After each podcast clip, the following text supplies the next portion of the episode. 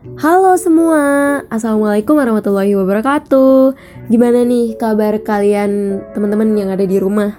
Alhamdulillah baik. Waalaikumsalam. Alhamdulillah masih sehat walafiat aja nih. Baik, Alhamdulillah. Alhamdulillah, aku harap di mana pun teman-teman berada Kita semua selalu berada di dalam keadaan sehat walafiat lancar menjalankan ibadah puasanya. Apalagi sekarang cuaca kayaknya um, siang panas banget malam dingin banget gitu ya. Aku harap kita semua tetap dalam keadaan sehat walafiat. Amin amin amin amin. Oh iya guys. Kita belum kenalan nih sama teman-teman yang ada di rumah. Mungkin kita kenalan dulu kali ya. Halo semua ini podcast perdana dari kelompok 4 di sini Aku, Okta Vincenti Anggita Putri, nggak akan ngomong sendirian sepanjang podcast karena nantinya aku juga akan ditemani sama teman-temanku dari kelompok 4. Boleh dong, teman-teman kelompok 4, kita kenalan dulu nih ke teman-teman pendengar. Halo, nama aku Nadia Aprilia. Halo, namaku Dinda Kartika Rahmadani. Halo semua, namaku Dekande Mantasandika. Halo, dan aku Rizkia Ramadina Mantap, keren-keren kan kelompok keempat. Oh iya, kira-kira nih ada yang mau ngasih tahu nggak sih kita ini punya judul section tentang apa? Aku aku. Nah, jadi kita ini punya section judulnya Kuntas Barang Papat. Artinya, kupas tuntas bareng kelompok 4. Hmm, kira-kira kita mau bahas topik tentang apa hari ini? Itu loh, Nat. Kita sekarang masuk ke topik tentang kesehatan mental positif. Jadi di podcast ini kita bakalan kupas tuntas ala-ala fun fact gitu Nat dan teman-teman lainnya. Betul banget tuh Din. Eh, kurang siji koyo erek selain iku. Hmm, memang apa? Hah, apaan tuh apaan? Selain tentang pengertian kesehatan mental positif, kita juga bakalan ngebahas tentang perspektif-perspektifnya. Jadi buat teman-teman Jangan di skip dulu ya podcastnya Karena pastinya kita bakalan banyak ngebahas Dengan cara yang asik Dan gak ngebosenin Wah bener banget dong Aku setuju sama apa yang Mas Dek bilang tadi Oke, daripada lama-lama nih, pasti teman-teman pendengar di rumah juga gak sabaran sama kuntasnya kita. Sebelum itu, mungkin aku jelasin dikit ya tentang mekanisme penyampaian kuntas ini.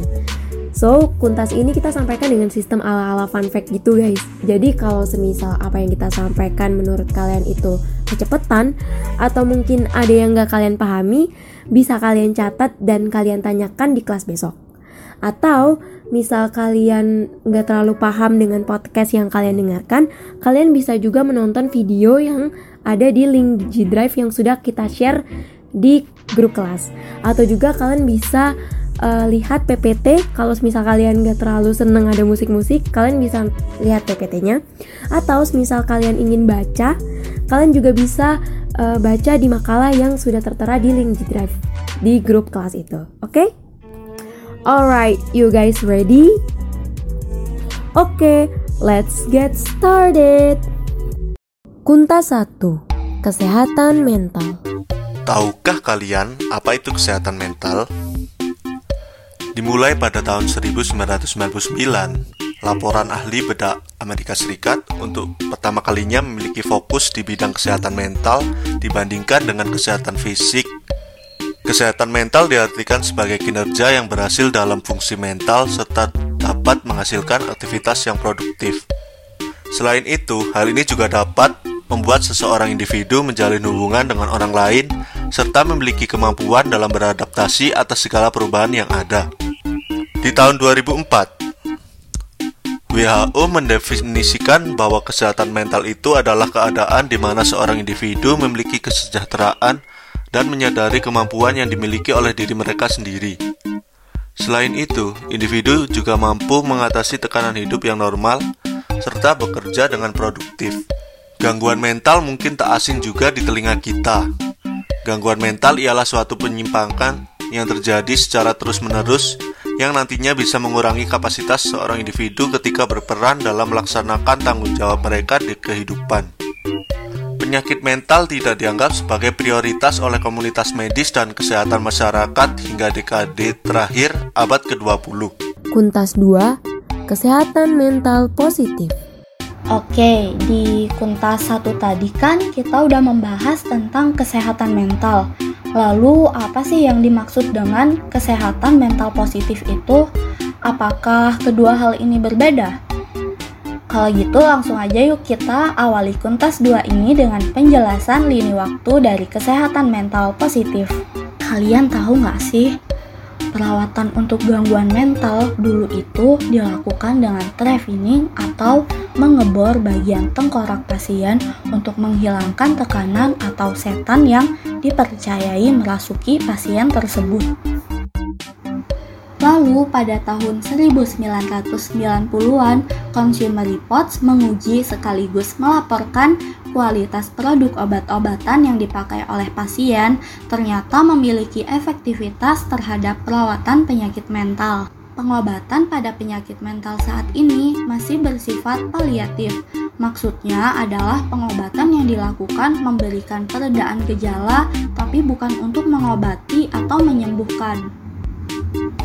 Ilmuwan penyakit mental mengatakan kepada publik bahwa pengobatan, penyembuhan, atau pencegahan penyakit mental adalah beberapa cara untuk meningkatkan kesehatan mental secara keseluruhan. Menurut mereka, tidak adanya penyakit mental bukan berarti kesehatan mental berkembang dengan baik. Menurut penelitian yang kami baca pada buku The Encyclopedia of Positive Psychology oleh Snyder and Shane, menyatakan bahwa sebagian kecil warga Amerika Serikat bebas dari gangguan mental dan sehat secara mental. Kesehatan mental positif yakni keadaan kesejahteraan yang positif dan juga seimbang. Selain sehat secara mental, seperti berkembang fungsi individu secara nyata akan terasa lebih baik daripada lainnya. Terdapat beberapa orang yang dinyatakan bebas dari penyakit mental tetapi juga memiliki tingkat kesejahteraan hidup yang sedang atau bahkan rendah. Kuntas 3. Perspektif kesehatan mental edisi dalam lingkup medis part 1. Oke, halo semua. Di Kuntas 3 ini, kita bakal ngebahas tentang perspektif dari kesehatan mental. Nah, kira-kira bagaimana perspektif kesehatan mental itu? Kali ini kita ambil contoh dalam lingkup medis. Jadi, ilmu penyakit mental telah menghasilkan pengobatan yang cukup efektif untuk banyak orang yang bro broken down namun tetap tidak efektif. Pada tahun 1990, studi epidi epidemiologi mengatakan bahwa seperempat orang dewasa di Amerika Serikat mengalami gangguan jiwa yang serius.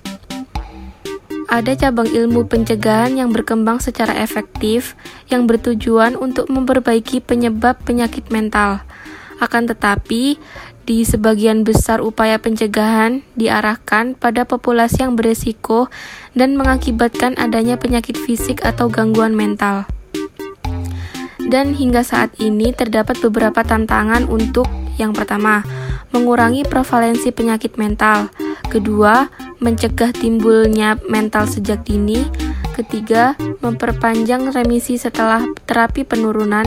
Dan yang keempat, mengurangi kambuhnya penyakit mental.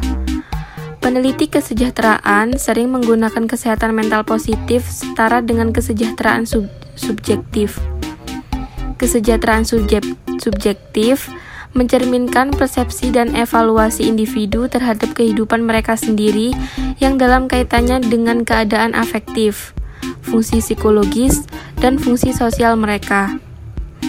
Keyes berpendapat bahwa kesejahteraan sosial melambangkan banyak kriteria publik dan sosial di mana orang dapat mengevaluasi fungsi hidup mereka. Kuntas 4, Perspektif Kesehatan Mental, edisi dalam lingkup medis, part 2. Tambahan perspektif Islam. Oke, sekarang kita udah masuk di kuntas 4.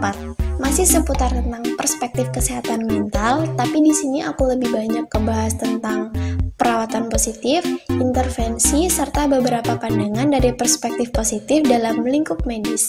Menurut ahli bedah umum, beliau mengatakan bahwa keadaan fungsi mental manusia meliputi ada dan tidak adanya gejala emosional, psikologis, serta penyakit mental. WHO menjelaskan kesehatan mental di dalamnya terdapat kemampuan seorang individu dalam mengelola stres. Menurut Carl Menninger, individu sehat mental adalah mereka yang mampu menahan diri. Contohnya, si A uh, gagal untuk seleksi PTN yang diinginkan. Dia tuh menangis, sedih, tapi dia juga evaluasi diri. Kira-kira kenapa ya aku kok nggak keterima di PTN ini? Apa belajar aku kurang atau aku kurang menguasai materi saat ujian? Seperti itu. Karakteristik individu yang sehat mental mengacu pada sifat-sifat positif seperti kesejahteraan atau psikologi well-being. Nah, seperti yang kita tahu, psikologi well-being adalah keadaan di mana seseorang mempunyai kemampuan menerima diri sendiri maupun kehidupannya di masa lalu. Kesehatan mental juga bukan hanya tidak adanya penyakit mental. Menurut WHO, kesehatan mental sebagai keadaan yang lengkap terdiri dari tidak adanya penyakit mental dan adanya kesejahteraan yang tinggi. Orang dewasa yang sehat secara mental akan menunjukkan vitalitas emosional seperti bahagia. Nah, bahagia ini akan berfungsi dengan baik secara psikologi dan sosial, sehingga individu tersebut terbebas dari penyakit mental. Perawatan positif adalah perawatan yang bertujuan untuk meningkatkan tingkat kesejahteraan atau membangun kekuatan seseorang. Perawatan positif juga dapat meningkatkan kualitas hidup yang lebih baik. Para faksi psikologi profesional, misalnya psikoterapis konstruktivis, psikolog konseling, psikolog kesehatan klinis, telah berusaha untuk melindungi klien mereka dan peserta penelitian dari stigmatisasi yang terkait dengan diidentifikasi sebagai klien dengan gangguan. Praktik dan sains perlahan telah membentuk pandangan bahwa klien sebagai agen perubahan pribadi mereka. Arah baru ini berfokus pada kekuatan sumber daya yang dibawa pasien dibanding dengan kelemahan atau keterbatasan yang mereka miliki.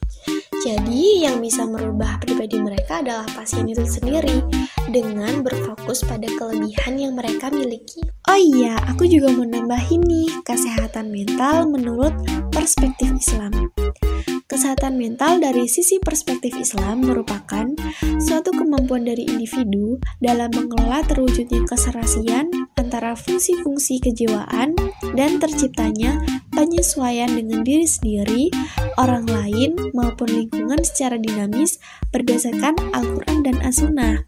Nah, sebagaimana yang kita tahu, Al-Quran dan As-Sunnah adalah pedoman hidup umat Islam menuju kebahagiaan dunia dan akhirat. Kuntas 5 Perspektif Kesehatan Mental edisi dalam lingkup medis part 3. Sekarang kita akan masuk ke bagian kuntas 5, yakni masih tentang perspektif kesehatan mental ya. Selebihnya, kita akan membahas tentang terapi atau kegiatan lainnya yang serupa tapi masih dalam lingkup medis. Bagi kita, mungkin padanan perawatan mental memiliki kesan negatif. Pandangan para peneliti dari buku Handbook of Positive Psychology karya Shane J. Lopez mengatakan bahwa terdapat keyakinan seseorang untuk sembuh. Perawatan kesehatan mental secara tradisional dikatakan sebagai praktik penyembuhan penyakit. Tujuan terapeutik yakni untuk menurunkan gejala dan juga meningkatkan fungsi dalam domain kehidupan. Paradigma diagnostik dan pengobatan baru didekatkan pada era abad belakangan ini. Hal ini menyarankan bagaimana pencegahan dapat mencegah peningkatan sebuah penyakit, bagaimana intervensi dapat menghilangkan hambatan pertumbuhan dan kesejahteraan, serta bagaimana promosi kesehatan dapat membantu orang melampaui fungsi dasar mereka. Diharapkan para klien untuk fokus pada psikologis mereka dibanding masalah. Terapi positif dapat dilakukan dengan beberapa cara, seperti pencegahan, intervensi, dan juga fokus pada promosi kesehatan. Sistem terapi positif ini bertujuan untuk meningkatkan kesejahteraan serta membantu untuk mencegah faktor risiko terkait dengan penyakit atau kekambuhan pasca perawatan. Pencegahan adalah kegiatan mengubah pemikiran yang awalnya negatif menjadi positif. Intervensi adalah kegiatan yang digunakan dalam menghasilkan pikiran dengan tujuan yang telah terkonseptualisasi.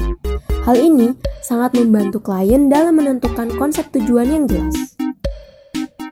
Mempromosikan kesehatan ini bertujuan untuk meningkatkan kesehatan dan membantu klien secara kognitif. Hal ini juga membangun ulang pandangan yang berkaitan dengan kesejahteraan, seperti penguasaan lingkungan, pengembangan diri, otonomi, penerimaan diri, dan hubungan positif terhadap orang lain. Para peneliti juga menyarankan untuk klien lebih aktif dalam strategi pencegahan, intervensi, dan promosi kesehatan. Kesehatan bukan hanya sekadar tidak adanya gejala penyakit, tetapi juga adanya kesejahteraan. Untuk mencapai tujuan kesehatan mental yang sejati serta lengkap, kita perlu mulai untuk mendiagnosis dan mempelajari etiologi serta perawatan yang terkait dengan kesehatan mental. Alhamdulillah, gak kerasa ya teman-teman, kita sekarang udah ada di penghujung podcast nih. Nah, mungkin dari teman-teman kelompok 4, ada yang mau disampaikan ke teman-teman pendengar yang ada di rumah? Oke, Nggi. Mungkin aku juga mau bilang terima kasih sama teman-teman semua yang udah mau dengerin baik-baik penjelasan dari kami dari awal sampai akhir tanpa di skip. Kalian keren, mantap, dan terbaik. Sama, dari aku juga mau terima kasih ke kalian yang udah denger. Sorry juga kalau semisal ada beberapa penjelasan dari kami yang agak kecepatan dan kurang kalian pahami, bisa ditanya di kelas besok ya. Kalau dari aku sih gak beda jauh ya dari teman-teman yang lain ngucapin terima kasih banget buat semua teman-teman pendengar yang udah dengerin tanpa di skip nih. Semoga apa yang udah kita sampaikan di sini bermanfaat untuk teman-teman semua ya. Aku sebelah 12 sama Riris mau berterima kasih ke teman-teman pendengar serta aku mewakili kelompok 4 ingin meminta maaf kalau ada materi yang mungkin dari kalian ada yang masih bingung. Untuk semuanya semangat puasanya ya. Masya Allah, sama-sama. Aku juga di sini khususnya ingin berterima kasih kepada teman-teman kelompok 4, teman pendengar yang ada di rumah, dan juga Pak Fat yang sudah memberikan kami kelompok 4 kesempatan untuk menyampaikan materi sekreatif mungkin. Dan juga di sini kami ingin meminta maaf kepada Pak Fa dan juga teman-teman pendengar, semisal penyampaian materi kami ini mungkin sulit untuk dipahami atau malah makin bingung. Kami mohon maaf, sangat sangat sangat kami minta maaf. Mungkin itu saja yang bisa kami sampaikan ya teman-teman dan juga Pak Fat. Sekian dari kami. Wassalamualaikum warahmatullahi wabarakatuh. Waalaikumsalam warahmatullahi wabarakatuh.